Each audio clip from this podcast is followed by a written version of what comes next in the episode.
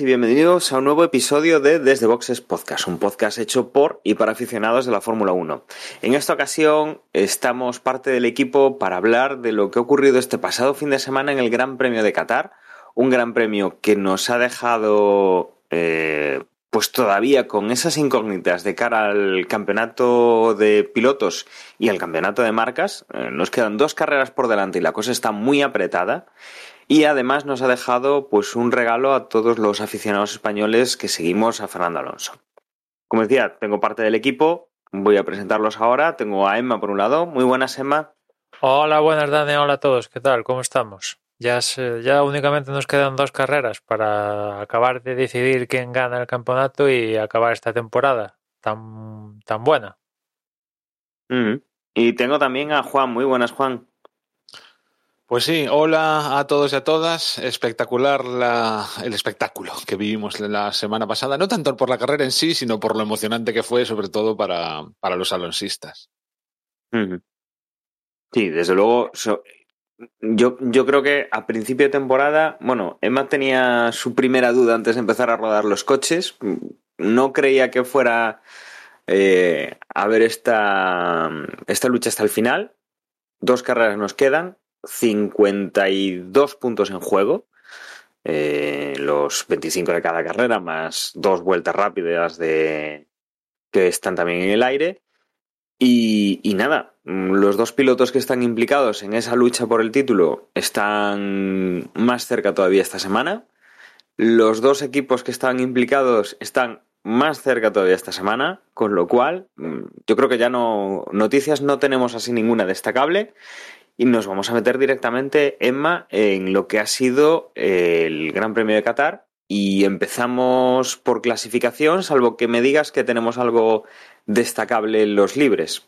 Bueno, no, no fue en los libres, sino la decisión que dejamos pendiente el, el otro día, que los comisarios tenían que fallar si, si daban pie al tema de Verstappen y Hamilton en Brasil. Finalmente, como era de suponer, no, no abrieron ningún melón, aunque por no abrir ningún melón también dejaron uno ahí fruto de Brasil, que vamos a ver qué consecuencias tiene en las dos carreras que quedan. De momento en Qatar no hemos visto ninguna así acción similar a la protagonizada por Verstappen y Hamilton en Brasil, pero viendo cómo van los dos en especial, no dudo que en estas carreras, estas dos carreras que queden, podamos ver alguna sim acción similar a la que veamos en Brasil y vamos, en caso de, a ver los comisarios qué decisión toman, ¿no? Recordad que en Brasil decidieron no ni tan siquiera investigarlo. Vamos a ver lo que pasa a partir de, de ahora. Y bueno, en clasificación en, en Qatar, pues en la Q1 se quedaron los habituales, ya lo sabéis de memoria, Mazepin, Schumacher, Giovinazzi, Latifi y Raikkonen. En la Q2 se quedaron Russell, Ricardo, Leclerc, que quizás fue la nota sorprendente junto con Sergio Pérez, que, que se quedaron en, en, la Q2, sobre todo lo de, aparte de Leclerc, evidentemente, que es un, una constante de pasar a la Q3, pero lo de Pérez ya en, que llevaba un, una buena racha el tío ahí acompañando a Verstappen, no a su lado directamente, pero en torno a los primeros puestos, pues se quedaba en, en Q2 y también se quedó Lance Stroll en esta Q2. Y en Q3, pues en principio, y ahora diré por qué digo en principio, décimo fue Vettel, noveno con, aquí los Alpine y hablaremos mucho de esto, iban especialmente bien, que yo creo que Alpine tiene una duda que no sé si se habrán resuelto, que no saben, yo creo, ¿eh? o igual lo tienen resuelto, pero creo que no saben cuando van bien, no saben por, por qué van bien en especial, ¿no? Eh, espero que, lo sepan. Eh, octavo Sunoda, séptimo Carlos Sainz, aparte un Carlos Sainz que fue clasificó con, con medio, que era así el, el neumático a priori potente, porque tanto los Mercedes como Verstappen marcaron el, el mejor tiempo para pasar a la Q3 con este medio. Con lo cual, bien. Sexto fue Norris. Quinto, Fernando Alonso, una de las mejores clasificaciones de, de la temporada. Cuarto, Gasly. Tercero, Bottas. Y en la lucha por la pole, pues no hubo rival a batir porque Hamilton le metió un, un buen chorizo a todo el mundo. En concreto a, Verstappen le metió eh, más de medio segundo. Es cierto que en la parte final de la Q3 y, y ahora viene el incidente, pues eh, Gasly tuvo ahí un... Se le rompió el alerón delantero, eso afectó la rueda, estaba ya casi prácticamente en la última curva y ahí los comisarios sacaron bandera amarilla, bandera verde. Por, un lado estaba un, un comisario eh, físicamente ondeando la bandera amarilla y por otra parte dirección de carrera que maneja todos los paneles, activa las lucecitas en los volantes a los pilotos, eh, poniendo bandera verde. Y ahí hubo un, pequeño lío donde hubo pilotos que pasaron con bandera amarilla y respetaron la, la norma, otros que pasaron con bandera verde, pero viendo que había un Gasly accidentado ahí a, en la plena recta a la derecha, frenaron y después hay otros que pues hubo ahí un lío si a quién hacerle caso, si al comisario de la bandera ondeando la bandera amarilla o los paneles luminosos verdes y tal, diciendo que estaba todo ok y decidieron full gas, ¿no? De estos, pues acabaron investigando a tres pilotos, Verstappen, Bottas y, y Carlos Sainz. Se investigó el sábado, pero se pospuso el resultado final para el domingo. De hecho, creo que a falta de menos de dos horas aún no sabíamos si iba a haber sanción para estos pilotos. Yo ya flipo el nivel de, de, velocidad que tiene la FIA. Ya se toman las decisiones, no sé, realmente no sé si le pagan las dietas a los comisarios o, qué pasa ahí, pero yo creo que es decisiones de estas casi que automáticamente un ordenador ya toma, pues e, ellos al día siguiente no hay problema, al día siguiente no hay problema. Y, y ya digo, a falta de, pues nada. No, no, entre otras cosas, no tuvieron que esperar a, a escuchar a los pilotos. bueno, en este caso sí que tendría cierta lógica escucharlos, pero bueno. Mm. Quiero decir que en este caso no, no era tan inmediato, en el sentido de que sí que tenía cierto sentido. Eh, pues eso, que explicaran el, el por qué. Dado ya, que... pero antes de dos horas antes de, de darle no, no, eso, la salida eso, a la carrera, no puedes tomar ninguna. cualquier decisión, ¿eh? Eso, poco, no tiene lógica ninguna. El, poco el, más. El haber esperado al día siguiente. Eso, es algo que tenían que haber solucionado en el mismo día. Claro, claro. O sea, yo entiendo que igual el sábado a los 10 minutos de acabar la clasificación no toman la decisión. Vale, perfecto. Pero al día siguiente, a menos de dos horas de que empiece la carrera, y aún no sabemos si lo sancionan, sí, cómo y tal, afectándole a prácticamente, pues, a bastante pilotos eh, y a estrategias y demás historias, pues no es lo mismo, por ejemplo, eh, al final le cascaron una sanción a Verstappen con cinco posiciones y a Botas con a Botas que fue con tres, ¿no? Y Carlos Sainz se libró porque por telemetría se vio que él sí que aflojó, ¿no? Y claro, eso afectó a los que venían a, a estas posiciones detrás de tanto Bottas como Verstappen. Por ejemplo, Gasly de repente salió segundo en vez de salir cuarto, ya te cambia la película. Fernando, que en principio fue quinto, era tercero. Eh, el propio Verstappen, en principio sale segundo y de repente ahora sale séptimo. Ya aunque para él efectos prácticos no le cambió mucho la película, pero ya te cambia un poco la cosa. Botas, botas de salir en una posición un poco, vete tú a saber qué hubiera pasado con botas, pues de repente se le complicó todo el, se le fue prácticamente el fin de semana, en la carrera se le fue un poco al traste ahí ya, ¿no? Porque ya sabemos que Bottas le cuesta eh, ir en tráfico, adelantar más que nada. Y claro, ya se encontró con que salía que salía octavo, ¿no? Y sexto. Pues salía, salía pues, sexto. detrás de Sainz, ¿no? Sí, sí, salía sexto, que le ganó la posición gracias a la sanción a Verstappen, pero salió mal, adelantaron, perdió posiciones y ya, en vez de, sabes, que salir tercero, que, que vas a, en principio, tener dos pilotos que van a ir delante tuya y se van a ir y tú te quedas en tierra de nadie y como mucho le puedes llegar a complicar la vida a Verstappen, pues nada, tú mismo te ves ahí en un, en un mundo que, pues, en fin, que tienes que adaptarte, ¿no? El caso es que... Y encima que no es precisamente botas de los que lo, son excesivamente buenos, vaya, a la hora de adelantar, más bien al contrario, les cuesta mucho, ¿no? No es.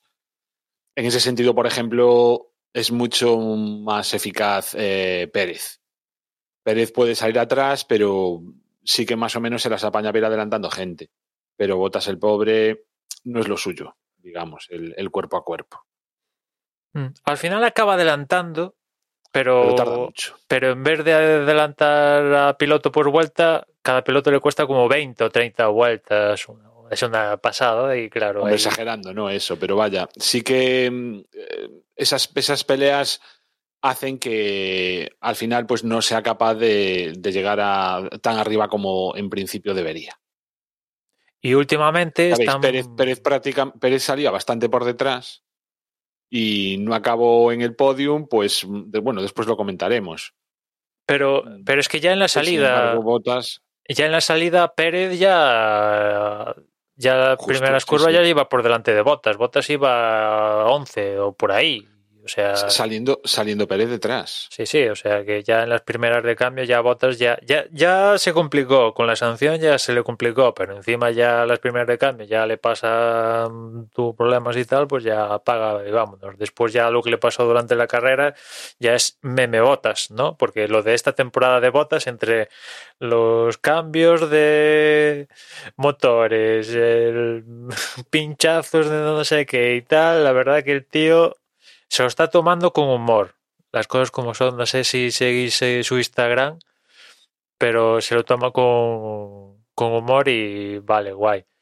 Pero por dentro de estas de que dices, vale, estoy en una carrera, estoy remontando y tal, vale, no la voy a ganar, pero al menos pues me hago un podium o una cosa así y de repente pues o pincho o se me aparece un alien o, o el equipo decide que tengo que sancionar cuando voy especialmente bien el fin de semana y adiós muy buenas y en fin. Y aparte, en las últimas carreras están pinchando el mensaje de Toto Wolf a Bottas dándole ánimos, que yo creo que no sé.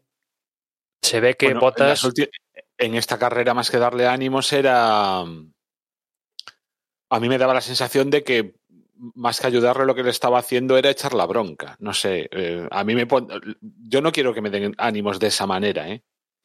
Bo- Bottas en Era su momento poco a- en parece fin, que a- comentó que, que le gustaría que, que Wolf por radio se mostrara más, que no se mostrara pasivo, sino que le dedicara palabras, pero yo creo que después de lo que vimos en Brasil de Toto Wolf, cuando adelantó Hamilton a Verstappen, no sé, quizás se lo ha tomado demasiado a pecho, ¿no? Eh, todo, todo este asunto y, y, en fin, yo, Bueno, yo no sé imagino si que fue- No sé si fue la semana pasada o hace dos semanas. El podcast de mm, El Billón de Grid fue con botas. Por cierto, que esta semana, bueno, después lo comentaré casi seguro, pero no os perdáis el, Billón de Grid de esta semana porque es precisamente con Alonso y es uno de esos episodios imprescindibles. Pero eh, ya, te digo, no sé si fue la pasada o, la, o hace dos semanas, fue con botas. Y una de las cosas que comentó o que le preguntaron fue sobre su relación con, con Toto Wolf. Y decía que para él era un amigo.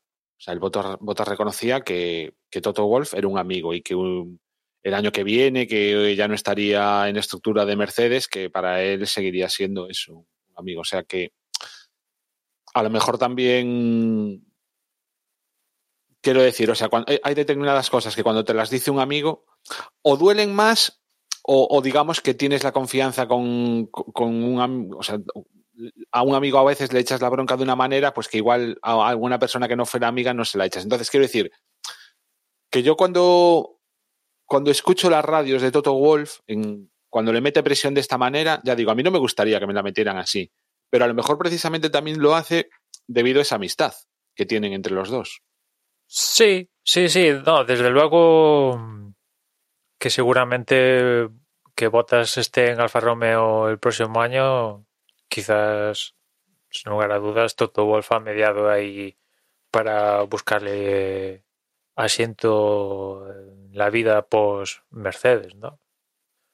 Siempre ha estado un poco, no sé si de manager activo o por ahí lado, ¿no?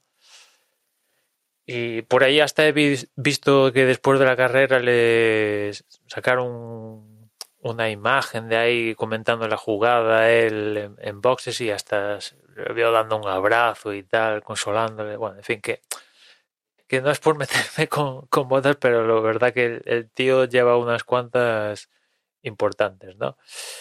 Y, eso, pues veíamos cómo Hamilton marcaba otra vez la, pauta, llevaba la, pole y su rival en el campeonato del mundo, Verstappen, pues salía. Ya no solo es que saliera segundo, ¿no? Que tras la sanción, pues salió más, más, más retrasado séptimo y en principio la jugada pintaba bien para Hamilton, que por ahí he visto un, un dato que dice que en la época híbrida, desde que el campeonato ha ido incorporando un circuito nuevo, siempre ha ganado Mercedes estos circuitos nuevos, en la, al menos en la primera edición, cosa que tampoco es mucho un dato muy fantástico, viendo la superioridad que tuvo Mercedes en muchos de estos años híbridos, pues tampoco es, es fácil asumir eso, ¿no? Pero eh, lo comento porque algo que estamos viendo también adjunto a esto es que a Red Bull le cuesta adaptarse. Por un lado, los circuitos nuevos, por ejemplo este de Qatar, no ha destacado. Después, en los formatos sprint, al menos en, a la hora de, de marcar el mejor tiempo en clasificación y tal. Después, en formato más en carrera, Verstappen en algún sprint ha, recuperado y tal, ¿no? Pero lo que es pura velocidad, la clasificación del viernes en formato sprint, ahí en todos los sprints, Mercedes siempre ha quedado por delante de, de, Red Bull. Con lo cual, ¿qué quiero decir? Que ahora vamos a, a Arabia Saudí, que es un circuito nuevo, y después vamos a Abu Dhabi, que no es un circuito nuevo, pero tiene componentes de circuito nuevo, entendiendo, ya lo comentamos aquí, que tiene varias partes del circuito renovadas, ¿no? No es 100% nuevo, pero en principio el objetivo era cambiar la fisonomía de, de, de ese circuito, ¿no?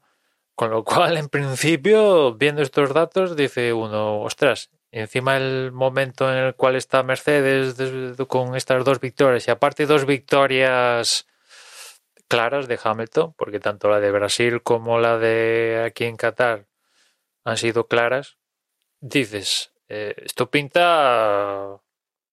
Ahora pinta de que se lo lleva Hamilton, ¿no? Y, y bueno, ahora vamos a Arabia Saudí. Es cierto que en la siguiente carrera ya Verstappen tiene matemáticamente opciones de conseguir el campeonato, es el único que las tiene. Podría darse la circunstancia de que Hamilton ganara y Verstappen hiciera cero y no sería matemáticamente, pero evidentemente lo tendría muy, muy fácil en, en, Abu Dhabi. En cambio, Verstappen creo que con ganar la carrera y que Hamilton sea sexto, séptimo, dependiendo de que si Verstappen logra la vuelta rápida, pues ya conseguiría el campeonato. ¿Es difícil este escenario? Pues sí, es. No sé si se ha dado esa circunstancia a lo largo de, de- del año. Hamilton ha acabado en esas posiciones, sí. Alguna carrera no recuerdo. Quizás Mónaco puede ser así la carrera más clara donde ganó Verstappen y Hamilton quedó en esas posiciones. Pero viendo el momento actual, desde luego nadie ve a Hamilton, salvo que tenga unos problemas horribles, quedando en esas posiciones, ¿no? ¿Qué quiere decir? Que el sueño de, de Juan de en Abu Dhabi prácticamente empezar la carrera con empate técnico entre los dos, pues está más cerca, ¿no? Porque en principio tiene visos de que en Arabia Saudí vuelva a ganar Hamilton, con lo cual la diferencia que sería de uno o dos puntos entre ellos. Es que, es que era lo que, mm, lo que comentaba yo en el podcast anterior. Es decir, la diferencia estaba en 14 puntos, nos quedaban tres carreras. Lo más sencillo sería que Hamilton ganase y Verstappen quedase segundo en esas dos carreras. En una ya ha pasado. Eh, la vuelta rápida es un poco eh, esa cosa aleatoria que mm, cambia un, eh, un poco estos, estos cálculos, ¿no? Pero, mm, pero ahí está. Hamilton ha sacado la máxima cantidad de puntos que ha podido a Verstappen. Se han quedado prácticamente en la mitad, porque Verstappen ha conseguido esa vuelta rápida, con lo cual, en vez de reducirle 7, le ha reducido 6 puntos. Pero es que la carrera que viene, eh, lo más probable es que vuelva a repetirse exactamente lo mismo. Con lo cual, eh, luego ya vendría lo de la vuelta rápida. Pero es que la diferencia de puntos con la que pueden llegar a la última carrera, la, lo más normal sería que fuera 1, 2, 0 o, o- una cosa similar. O sea, veremos que seguramente puedo equivocarme, pero yo creo que con bastante probabilidad sea ese el resultado. Esta próxima carrera la ganará eh, Hamilton, segundo Verstappen, y la tenemos liada. Porque lo que tal va a quedar para la última carrera, eh, bueno, estas cosas ya sabemos que se deciden en la pista o, fuera. Eh, pero fuera, se pueden quedar fuera los dos fácilmente con un accidente tonto y, ya la tenemos más liada todavía. Desde luego, este campeonato va a ser eh, para decidirse de los más emocionantes de los últimos, no sé, 10, 15 años. O sea, esto está siendo, pues, de. Está apuntando hacia un desenlace increíble, ¿no? Yo creo que Juan va a tener su, su último gran premio interesante. Sí, realmente ahora haciendo memoria, yo creo que el último casi emocionante fue el, el que no ganó Alonso. El primero de el primero de Vettel. Me da que fue así la última, o sea, el último campeonato que se decidió con esa tensión. Mm. Va, a- va a estar muy interesante porque es que además, claro, o sea, el, el sueño húmedo que decía yo que tenía era justo el que está pasando, pero digamos que como con la tranquilidad de, de que Red Bull era mejor, ¿no? Y entonces llegar con, con opciones, pero es que yo, lo que no quiero es que gane Hamilton otro mundial más. No por ser Hamilton, sino por, por cambiar, o sea, porque es que van muchos seguidos, o sea, por, por aburrimiento, por porque yo creo que el deporte se merece que haya eh, que no gane siempre el mismo. Entonces, a mí me apetece que gane, en este caso, Verstappen. Ya digo, no por ser Verstappen y por ser Hamilton, sino simplemente por romper esa racha. Pero claro, como decía Emma hace un momento, resulta que es que ahora mismo, teniendo en cuenta que ambos pilotos dependen de sí mismos, si yo tuviera que apostar, realmente ahora casi casi apuesto más por Hamilton. Las cosas como son. Porque mm, la superioridad que está demostrando, pues eh, es patente. Y, porque Verstappen es súper bueno, yo creo que, sí. Bueno, y el coche obviamente es, muy superior al resto. Pero vamos, que ahí están. Y lo que me da la sensación es de que va, a ser muy polémico este campeonato, sobre todo si lo gana Hamilton, porque entonces nos acordaremos perfectamente de todo lo que pasó en esas dos carreras en las que, pues digamos que los propios Mercedes son los que dejaron fuera de pista a, a Verstappen. Si esos puntos, si esas carreras hubieran puntuado como debían los Red Bull, pues probablemente la superioridad de Mercedes en este último tramo sería todavía manifiesta, pero la tranquilidad que tendrían en Red Bull sería mucho mayor con respecto al campeonato. Eh, en fin, tampoco es que sea nada extraño. Eh, ¿Cuántos Pero, campeonatos se han decidido Juan, con cosas raras? Con lo cual, quiero Estas- decir, la polémica ahí estará, pero dime, dime, Emma. que, que estas cosas que- que pasaron en Silverstone y Hungría han pasado a mitad de temporada. Creo que ha habido Justo, margen justo, para sí. Red Bull o Mercedes, tanto sacar ventaja, recuperarla y tal. O sea que el que se quiera escudar para criticar a uno a otro en lo que pasó en esas citas, pues mira, si pasara ahora en Abu Dhabi, pues aún vale. Te has llevado por delante, le has fastidiado, pero ha pasado a mitad de temporada. Ha habido margen para.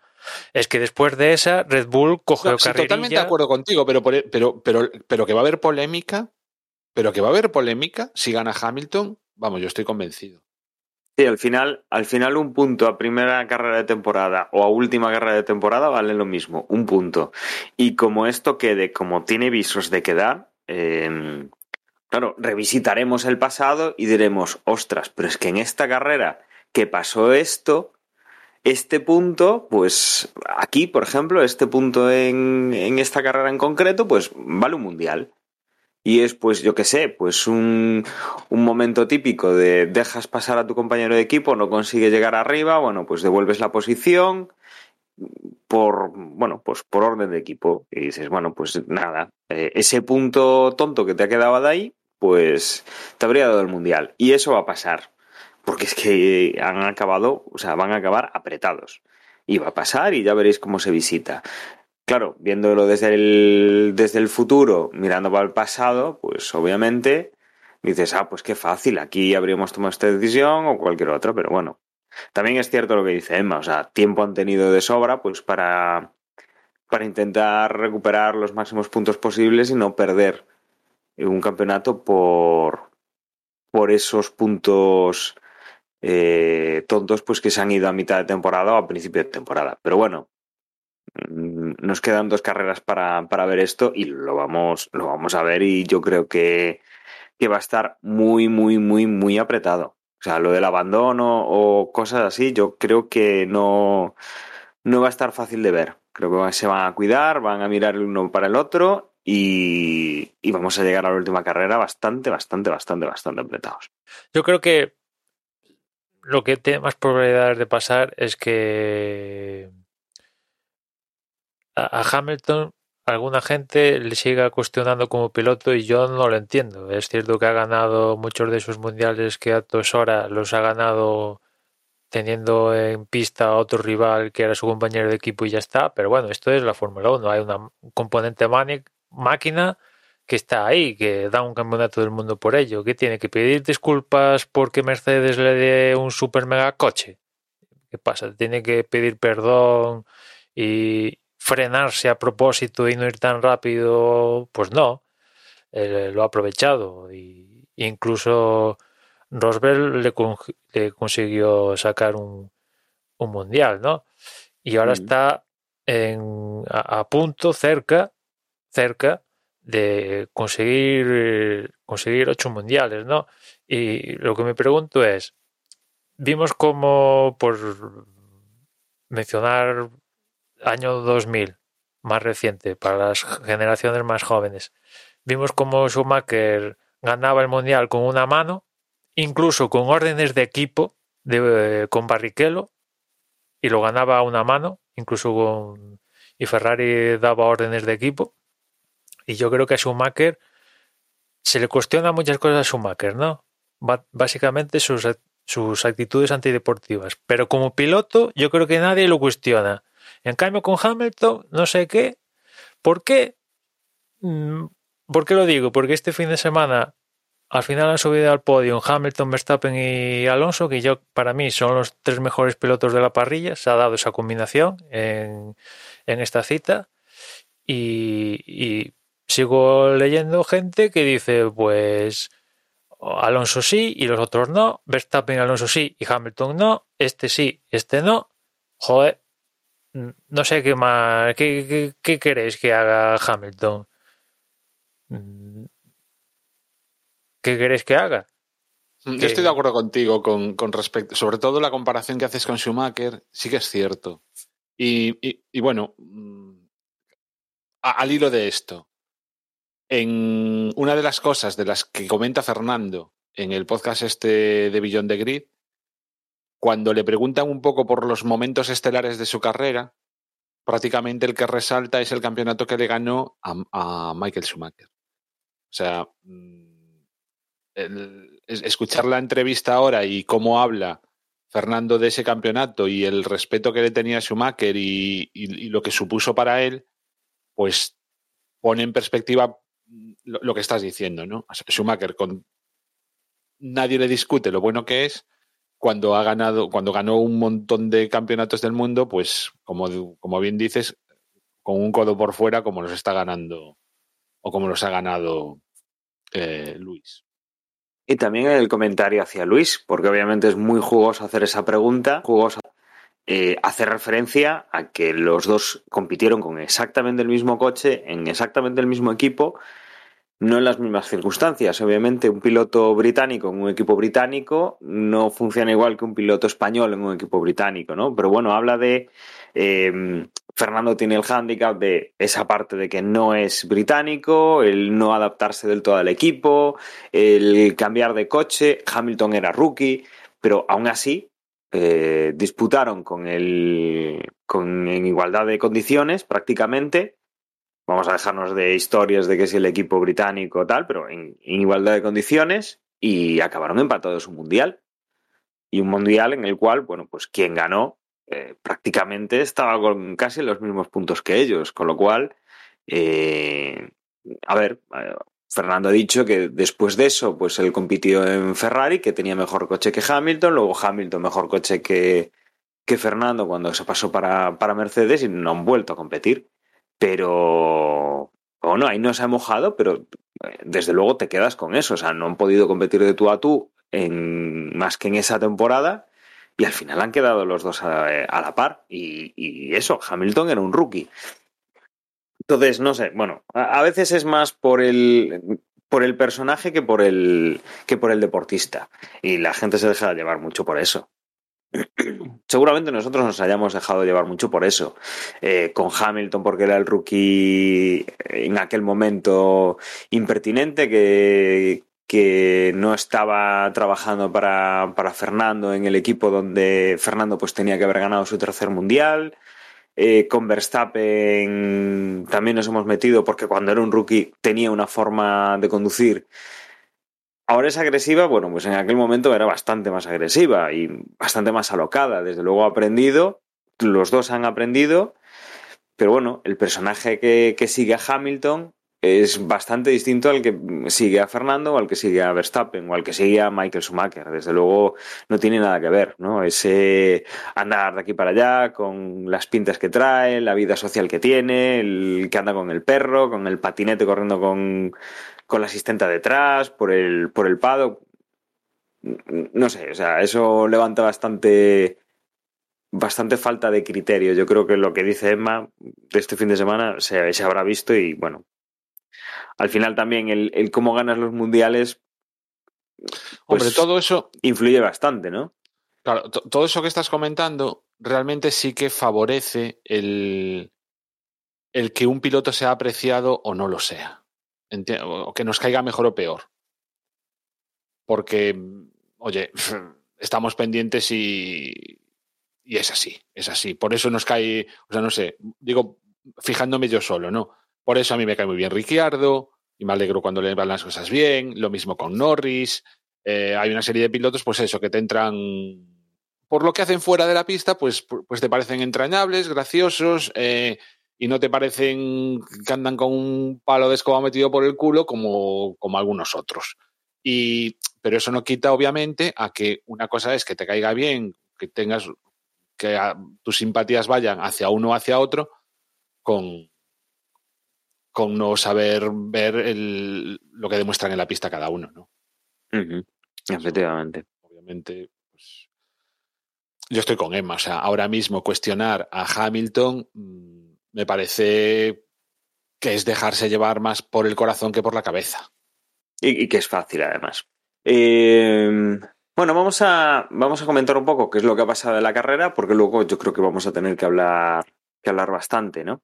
Eh, desde luego, de principio a fin, el que lo ha tenido más sencillo en esta carrera ha sido Hamilton, y digo, bueno, sencillo entre comillas, ¿no? Porque hay que salir a hacer el trabajo. Pero Hamilton se ha plantado en primera posición con una, buena estrategia y un muy buen ritmo. Por detrás hemos tenido pues eh, a Verstappen, que era el primer interesado ya en ponerse justo detrás de él. Ha conseguido pasar, ponerse en segunda posición, eh, intentar mantenerle el ritmo, pero ha sido, ha sido bueno, un- una labor ardua, dado ese buen rendimiento que estaba teniendo el coche del inglés.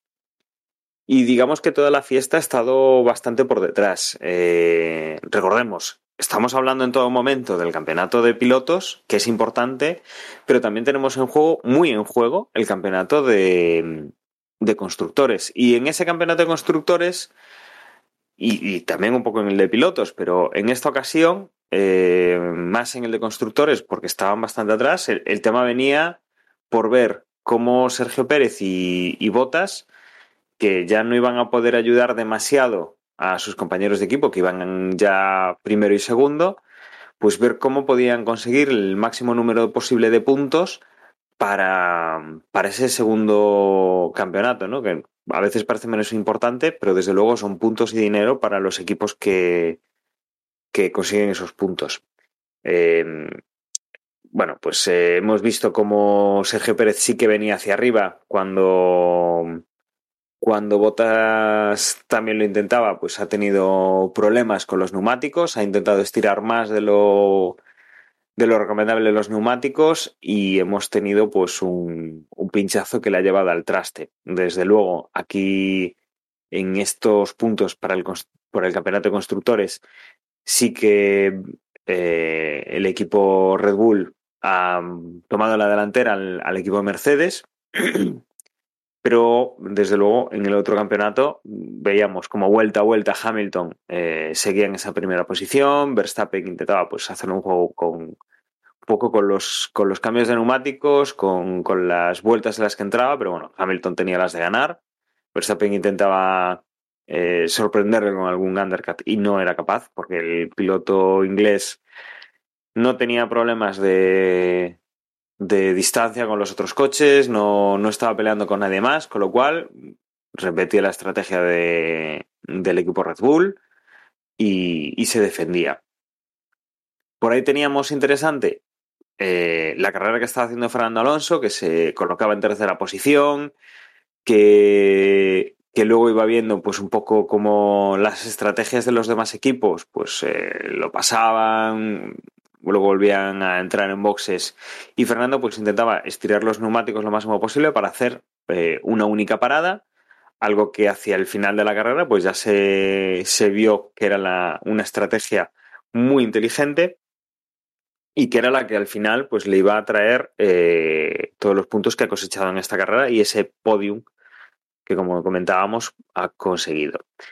Su único rival prácticamente ha sido Sergio Pérez, un Sergio Pérez que obviamente también lleva una estrategia distinta, con lo cual no los hemos visto competir de tú a tú, pero hemos visto como Sergio Pérez hacia el final de la carrera se le echaba encima, pero desde luego Fernando Alonso pues ha sido capaz de mantener un ritmo bastante aceptable durante toda la carrera, incluido la última parte en la cual pues los neumáticos de Sergio Pérez estaban mucho mejor conservados que los suyos por la cantidad de vueltas que, les había exigido Fernando Alonso, que se veía un poco beneficiado hacia el final de la carrera con un pinchazo eh, que salía un coche de un virtual safety car, con lo cual había que bajar el ritmo y era alguna vuelta más que le permitía tomar un poco un poco el respiro y, y olvidarse por un, por un momento de Sergio Pérez.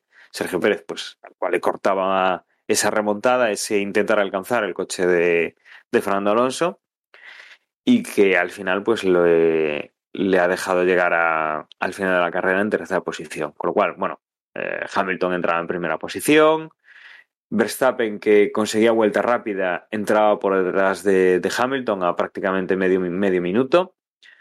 Ya casi a un minuto Fernando Alonso. Sergio Pérez eh, prácticamente a 3-4 segundos del, del, español. Estaba bastante cerca de haberle quitado el podio, pero bueno, le ha faltado carrera. Quinto entraba Esteban Ocon con el otro Alpine. Desde luego, un muy, muy buen resultado para, para el equipo Alpine con esta tercera y esta quinta posición. Por detrás entraban Lance Stroll, séptimo era eh, Carlos Sainz, octavo era Charles Leclerc, noveno era Lando Norris y, cerrando el top ten entraba Sebastián Vettel. A partir de ahí, pues eh, Pierre Gasly en décimo primera posición, Daniel Ricciardo en décimo segunda, décimo tercero era Yuki Tsunoda. Aquí el equipo Alfa Tauri que estaba peleando con, con Alpine, desde luego no ha puntuado y, y el equipo Renault pues le ha, le ha sacado una muy buena ventaja. Eh, luego, decimocuarto entrado Kimi Raikkonen, decimoquinto Giovanazzi, decimosexto Mick Schumacher, decimoséptimo Jack Russell y decimoctavo Nikita Mazepin. Habían abandonado Valtteri Bottas por, por el pinchazo y los daños que había ocasionado ese, ese tener que arrastrar el coche por la pista hasta llegar a los boxes eh, había tenido que abandonar, como digo, y también había abandonado la Tifi por ese pinchazo que al final pues desencadenó un, un virtual safety car que al final también ha ayudado a Fernando Alonso a conseguir ese podium que, que tanto ansiaba, esa tercera posición del fin de semana y que se colaba ahí entre la guerra de estos dos grandes pilotos, de Hamilton y de, y de Verstappen por, por el Mundial y desde luego que por lo menos en esta carrera le quitaba un poco de un poco de, protagonismo a estos, a estos dos pilotos y se llevaba además el reconocimiento de esa votación que hace la, la Fórmula 1 en, en, directo del piloto más, más importante en, carrera. Yo aquí me gustaría comenzar entonando el mea culpa porque en, durante la carrera en el grupo de Telegram, en en un momento dado, básicamente al principio, cuando primero Fernando se puso segundo y ya finalmente tercero cuando lo recuperó las posiciones de retraso Verstappen, pues dije en un momento dado, respondiendo a, Juan que lo del podio de, de, Fernando pues era imposible, ¿no? Y viendo cómo ha acabado, pues de imposible nada. Y básicamente lo decía porque ya se empezaba a ver que tanto Pérez como Bottas, que estaban fuera de posición, iban a iban a más. Y lo más probable era que, que, pues que dieran con la posición de, de, Fernando. Pero justamente en esta carrera se dieron todas las circunstancias para que Fernando consiguiera ese ansiado podium. Por un lado, fantástico ritmo que tuvo durante la carrera. Eh, después, que Bottas tuvo problemas, ese pinchazo. Después, quizás ese pinchazo provocó que Red Bull fuera más precavido a meter a Pérez en la segunda parada y tal. Pues igual sí, ¿no? Y, y ya por último, ese virtual provocado por la Tifi a última hora que, que bueno, que ya acabó de dárselo en bandeja el, el podio en definitivo a, Fernando, ¿no?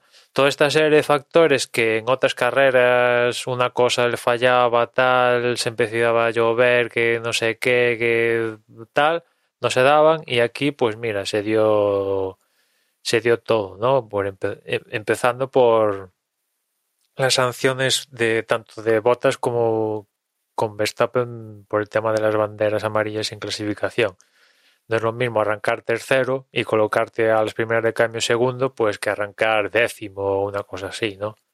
Las posibilidades de conseguir un buen puesto son totalmente diferentes y, y el gran ritmo que tuvo, porque hubo momentos de, de la carrera donde Fernando, un, gran parte de la carrera donde Fernando, eh, al margen de Pérez y Botas que estaban en recuperación, pues... Eh, le estaba sacando tiempo a, a Gasly, a Norris, a, todos estos pilotos que están supuestamente en su liga, se los estaba merendando.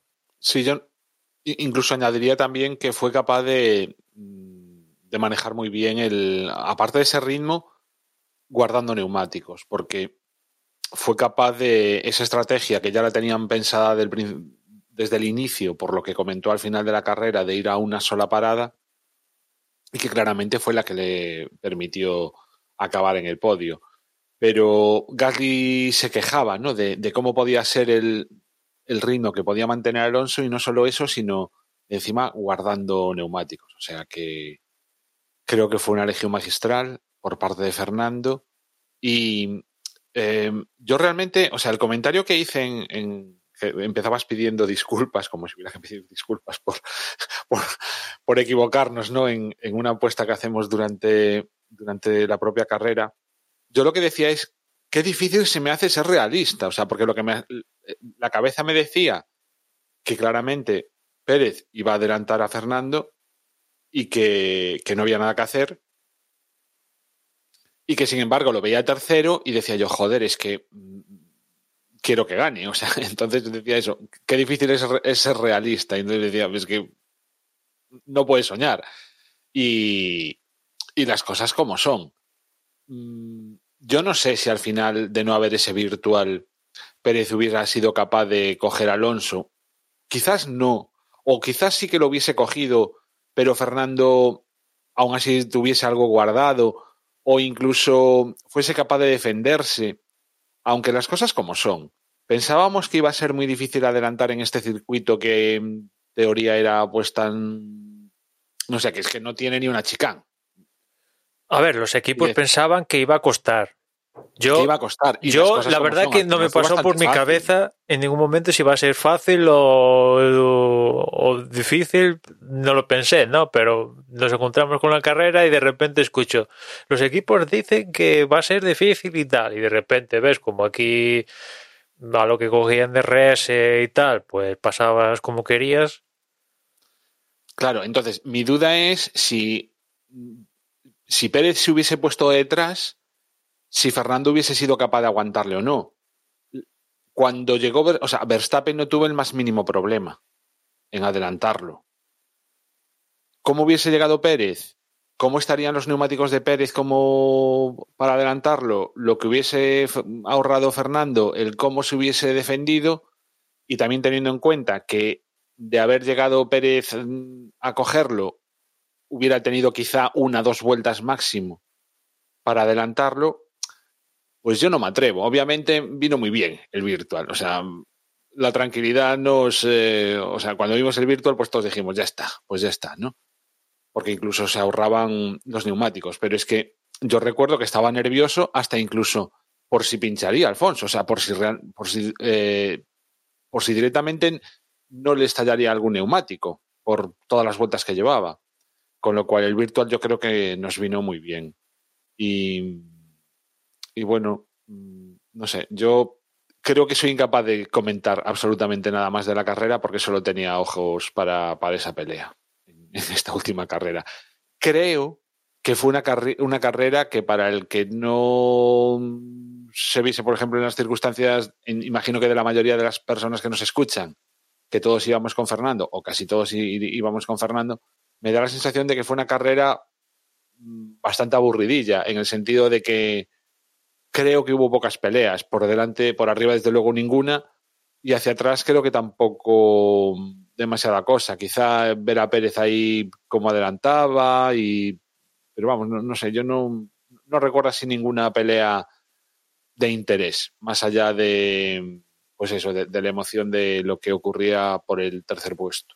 Hombre, fue una, un gran premio muy bueno para Alpine, porque Ocon fue quinto, o sea que poca broma. Después del resultado conseguido en Hungría, con la victoria de, Ocon y el que, que fue cuarto de, de Fernando allí, ya no recuerdo, pues este, sin lugar a dudas, es el segundo mejor resultado del año para, para Alpine. Prácticamente creo que era el 40% de todos los puntos que ha hecho Alpine esta temporada lo ha hecho en dos en los grandes premios, ¿no? Pues, al principio comentaba que no, no, no sabían, que creo que no sabían cuándo van bien, por qué van bien, eh, igual tiene, tiene sentido, ¿no? Pero bueno, aquí en esta ocasión también, a diferencia de lo que pasó en Hungría, donde Hamilton se encontró con Alonso y quizás esas vueltas que se difundió en Hungría hicieron que, que Hamilton no llegara a cazar a, a Ocon. Y aquí Pérez, que venía recuperando, se encontró con Ocon. Es cierto que es otro escenario totalmente diferente a Hungría y tal. Pero bueno, es cierto que Pérez acabó pasando a Ocon, pero Ocon aún se defendió un par de curvas y ahí le restó un par de segunditos que no le permitió a, a, a Pérez ir a full gas, ¿no? Cuando tenía que ir a full y no perder ningún segundo. O sea que también ahí eso colaboró para que Fernando consiguiera la, la tercera posición. Y después que luego... Quizá, iba a decir, entre las decepciones, ahora viendo un poco también la clasificación en la carrera, ya os digo que, que ni, ni, le presté atención. Pero McLaren, que, que, bajón, ¿no? Con respecto al principio de la temporada. Ricciardo ni siquiera llegó a los puntos y, y Norris, pues, eh, a duras penas, que quedó? Un, dos, tres, cuatro, cinco, seis, siete, ocho, noveno. O sea. Norris tenía pinta de quedar cerca de los cinco primeros para variar en las últimas carreras, pero al parecer tuvo un pinchazo y a última hora por eso paró en la vuelta 49 y de ahí que descendiera a la posición que quedó finalmente, ¿no? y aún así consiguió adelantar un par de pilotos y tal para colocarse en noveno. Pero la carrera, la carrera de Norris pintaba un pelín mejor, ¿no? Porque creo que estaba, pues eso, estaba, venía Alonso, Gasly y él, una cosa así. Y claro, después venían recuperando Pérez y Botas y normalmente hubiera acabado, no sé,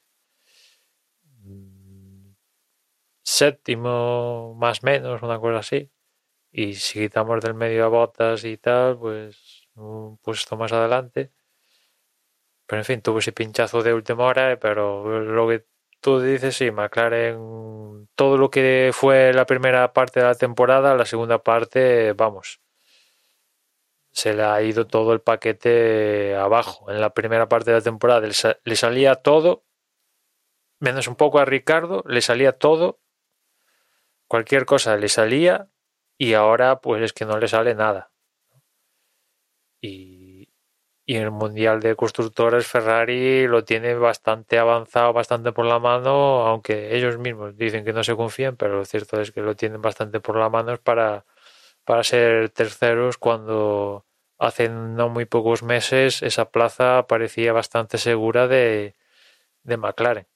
Sí, quizá, quizá no sea por el trabajo de, de Norris, que, que, desde luego está consiguiendo bastantes puntos, sino un poquito por esos resultados de, de Ricciardo, ¿no? Que es de los de los cuatro pilotos involucrados el que el que menos puntos está aportando a, a esta a esta ecuación, ¿no?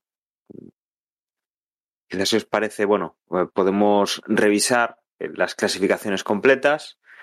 Eh, en pilotos, Max Verstappen mantiene primera posición, 351,5 puntos.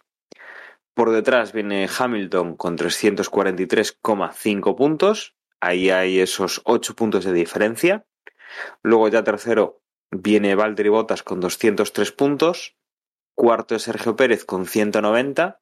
Eh, están aquí en, en 13 puntos los dos segundos pilotos de Mercedes y de Red Bull. Luego en quinta posición está Lando Norris con 153. 152 tiene Charles Leclerc en sexta posición. Séptimo es Carlos Sainz con 145,5, es decir, que menos de 8 puntos están estos tres pilotos en, liza, que además están compitiendo eh, por ese campeonato de, de, marcas, aunque bueno, ahí los dos de Ferrari pues tienen mejor puntuación. Luego, octavo, ya vendría Daniel Ricciardo, que como digo, pues si los otros están en 8 puntos, Daniel Ricciardo está en 105, con lo cual ya son 40 puntos menos que Carlos Sainz y casi 50 puntos menos que su compañero de equipo. En novena posición viene Gasly con 92 puntos, décimo es Alonso con 77, un décimo es Esteban Ocon con 60 puntos, décimo segundo es Vettel con 43, décimo tercero Stroll con 34 puntos, décimo cuarto eh, Sunoda con 20 puntos, décimo quinto Russell con 16, décimo sexto Raikkonen con 10, décimo séptimo Latifi con 7 puntos, décimo octavo Giovanazzi con un punto y Mick Schumacher, Kubica y Mazepin que no han puntuado en este, en este campeonato. Y en constructores nos encontramos también a Mercedes en primera posición con 546 puntos, 5. En segunda posición está Red Bull con 541,5, es decir, 5 puntos por debajo del equipo Mercedes. Luego ya totalmente descolgado de estos dos equipos eh, viene Ferrari en tercera posición con 297,5 puntos. McLaren 258 puntos, algo que salvo salvo un milagro que Ferrari no puntúe y que los dos McLaren pues eh, se sitúen en el podium, prácticamente eh, será imposible en estos últimos grandes premios, pues esta diferencia de puntos recuperarla fácilmente. Luego en quinta posición está el equipo Alpine, 137 puntos, que está en lucha con el sexto, que es Alfa Tauri, con 112 puntos. Eh, pocos puntos de, diferencia, pero lo suficientes como para mantenerse por encima, 25 puntos de diferencia. Desde luego, esta carrera ha supuesto un avance importante para, para Alpine, pero bueno, aquí eh, podría todavía decirse alguna, alguna cosa. Lo que pasa que en Alfa Tauri, eh, sobre todo es Gasly el que, el que ha conseguido los puntos y no están tan equilibrados en el equipo como sí que lo están en Renault.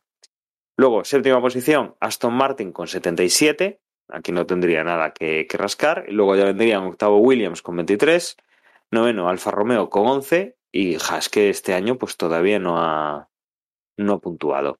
Bueno, tenemos apretada la cosa, ¿eh? y la tenemos además apretada en más de una, de una posición, aunque al final la que importa es la primera posición de todas, que en este caso, bueno, pues eh, Verstappen por ahora mantiene liderazgo y Mercedes por ahora mantiene liderazgo. Dos carreras, 52 eh, puntos en juego, contando esas dos vueltas rápidas que nos quedan por, por disputar. Y desde luego, máxima, máxima rivalidad. Veremos lo que pasa en, la próxima carrera y cómo llegamos a la última, porque desde luego la última puede ser de auténtica traca si se cumple ese, ese pronóstico que, dejé yo caer hace dos semanas de dos carreras que va a ganar Hamilton, dos carreras en las que va a quedar segundo Verstappen y que van a apretar y, que apretarían esa, esa última carrera. No sé si queréis añadir alguna, alguna cosa más o si no, pues eh, podríamos ir cerrando ya el, podcast. A mí me llamaba ahora un poquito la, atención realmente la diferencia que hay entre en el campeonato entre Stroll y Gasly. Yo creo que es. O sea, es que ha sacado más de tres veces los puntos. O sea, eh, dije Stroll y Gasly, perdón, entre Sunoda y, y Gasly, porque Sunoda tiene 20 y Pierre Gasly tiene 92. O sea, la diferencia es, o sea, es más de cuatro, otro día, más de cuatro veces. Claro, sí, no, cuatro, sí, más de cuatro veces, cuatro por dos, ocho. O sea, decíamos el otro día la diferencia que había entre Giovinacci y Raikkonen, pero es que lo de su noda con, con Gasly le ha sacado los, los colores. Tiene, tiene un año para mm, remontar esos malos resultados, a ver qué hace. Y también en, el, campeonato de constructores que prácticamente está decidido a falta de lo que es la, primera posición. Porque el resto quizá tenga algún, haya alguna posibilidad de que Honda pille a Renault, pero el resto a mí me da la sensación de que ya están las cosas hechas. O sea, por las diferencias y porque tampoco, es decir, o sea, de 70, o sea, para pillarse unos a otros tendrían que sacar una cantidad de puntos que no las van a sacar ni de coña. Con lo cual, es curioso, ¿no? Que esté tan, tan, tan decidido y que precisamente lo, lo, que esté más peleado sea la primera posición, cuando generalmente era algo que, que, que no venía ocurriendo en estas últimas temporadas. Siempre estaban mucho más peleados las, los puestos del medio y este año ya digo, o sea, es que hasta, hasta el, el, el, más probable zarpazo que se pueda dar, que es el de Alfa Tauri con respecto al Pine, yo creo que lo tiene bastante difícil. No, es que aquí se, cosas por lo mal que lo está haciendo su noda. Claro. Se da la circunstancia de los más apretados son los que pueden conseguir más puntos, porque van a ser Mercedes y, y Red Bull. Eh, cualquier movimiento de, pues yo qué sé, pues se quedan fuera los Red Bull, los Mercedes van a conseguir pues un porronazo de puntos y de, de golpe pues igual le sacan, en vez de los 5 puntos, igual le sacan pues, no sé, 50 puntos. Y Hombre, donde 50 está... no, pero simplemente que uno de ellos no acabe, que de los cuatro haya uno que no acabe, pues hace que, que, los, que el otro ya saque muchos puntos. Sí, sí, pero bueno, que, que son esos que están tan ajustados y que son los que han estado en cabeza, es decir, que, consiguen esas diferencias más abismales de puntos y que los que están más atrás, que están ahí luchando y tal, pues son los que están menos cerca, o sea, han tenido esos momentos buenos, como por ejemplo este fin de semana en Alpine, en el cual pues son 15 puntos por Fernando, 10 puntos por por eh, por Ocon, si, si no estoy contando mal, Oye, ya son 25 puntos que de repente le saca a, le sacan a, a la escudería Alfa Tauri. O sea, y que es muy difícil que Alfa Tauri haga algo así. Claro, claro, claro. Es, es que es, es, muy complicado y lo normal sería que más abajo pues estuviesen bastante más igualados. Pero bueno, eh, van, apunta que van por rachas.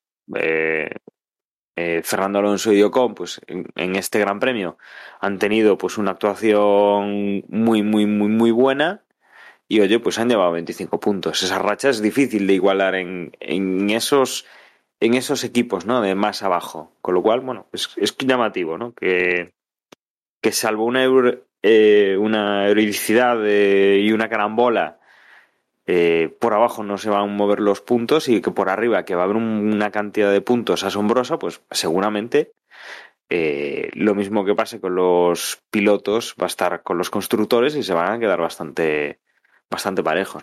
Desde luego, eh, es algo que hacía mucho tiempo que no veíamos, tanto en constructores como en pilotos. Porque cuando fue el Gran Premio, o sea, el Gran Premio, el, el campeonato que le disputó Rosberg a Hamilton, al final los puntos quedaban en casa.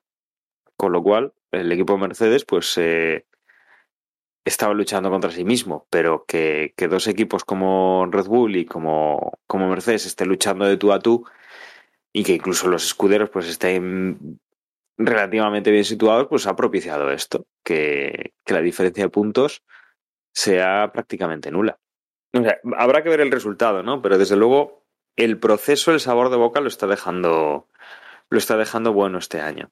Bueno, y si no tenemos nada más, pues yo creo que es un buen momento para cerrar este, este podcast, este capítulo, con dos carreras que nos faltan por disputar. Eh, en breve, pues estaremos ya en diciembre y, y, estaremos cerrando este Campeonato del Mundo del 2021. Y como siempre, agradeceros que hayáis estado un programa más con nosotros, que ha sido un placer, que espero que la próxima semana volvamos a contar con, con, vuestra escucha. Y simplemente os quiero recordar que nuestra página web es desdevox.es, donde vais a poder encontrar, aparte de la publicación del, del, podcast, los medios de contacto y las formas de alcanzarnos por redes sociales. También os las van a recordar a mis compañeros antes de, irse también. Y nada más, eh, que me despido aquí. Un saludo y hasta la próxima semana. Yo, como siempre, os recuerdo que en Twitter nos encontráis como arroba desde boxes y nada, hay que creer en el plan. Ya veis que da sus frutos y nos escuchamos en la próxima carrera. Si nos queréis enviar un email, podéis hacerlo a desde boxespodcast.gmail.com Y si lo que queréis es comentar con el resto de oyentes y también con nosotros las carreras, y no solo las carreras, sino alguna noticia, cosas que ocurren ahí por la semana, uníos al grupo de Telegram en t.m barra desde boxes.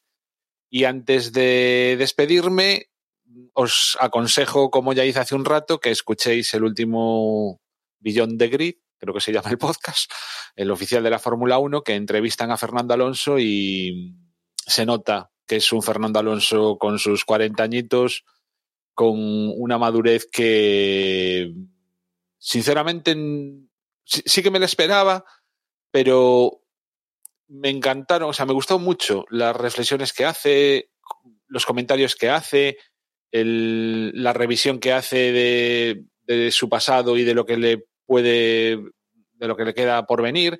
Y, nada, pues eso, que son las, eh, los pensamientos de una persona que ha obtenido mucho dentro de la Fórmula 1, que ha sido un, enorme, un crack dentro de la disciplina, pero que moderado y que con los pies en la tierra y con unas reflexiones, pues eh, que yo creo que son un ejemplo por cómo se toma determinadas cosas e incluso muchas veces que desde fuera echamos en falta eh, que no haya ganado más campeonatos del mundo y cosas de esas, pues cómo se lo toma él creo que es un ejemplo de ya no solo para con respecto a otros eh, corredores, sino incluso podemos obtener alguna experiencia pues para nosotros mismos, ¿no? Para nuestra vida, para aprender a valorar lo que tenemos y, vamos, eso, que, que, me gustó mucho. Encima es el inglés de Fernando Alonso, con lo cual pues sabréis que es, digamos, relativamente fácil de entender a poco que controles del idioma. Venga, no me enrollo más. Muchas gracias por haber llegado hasta aquí y hasta la semana que viene. Chao, chao.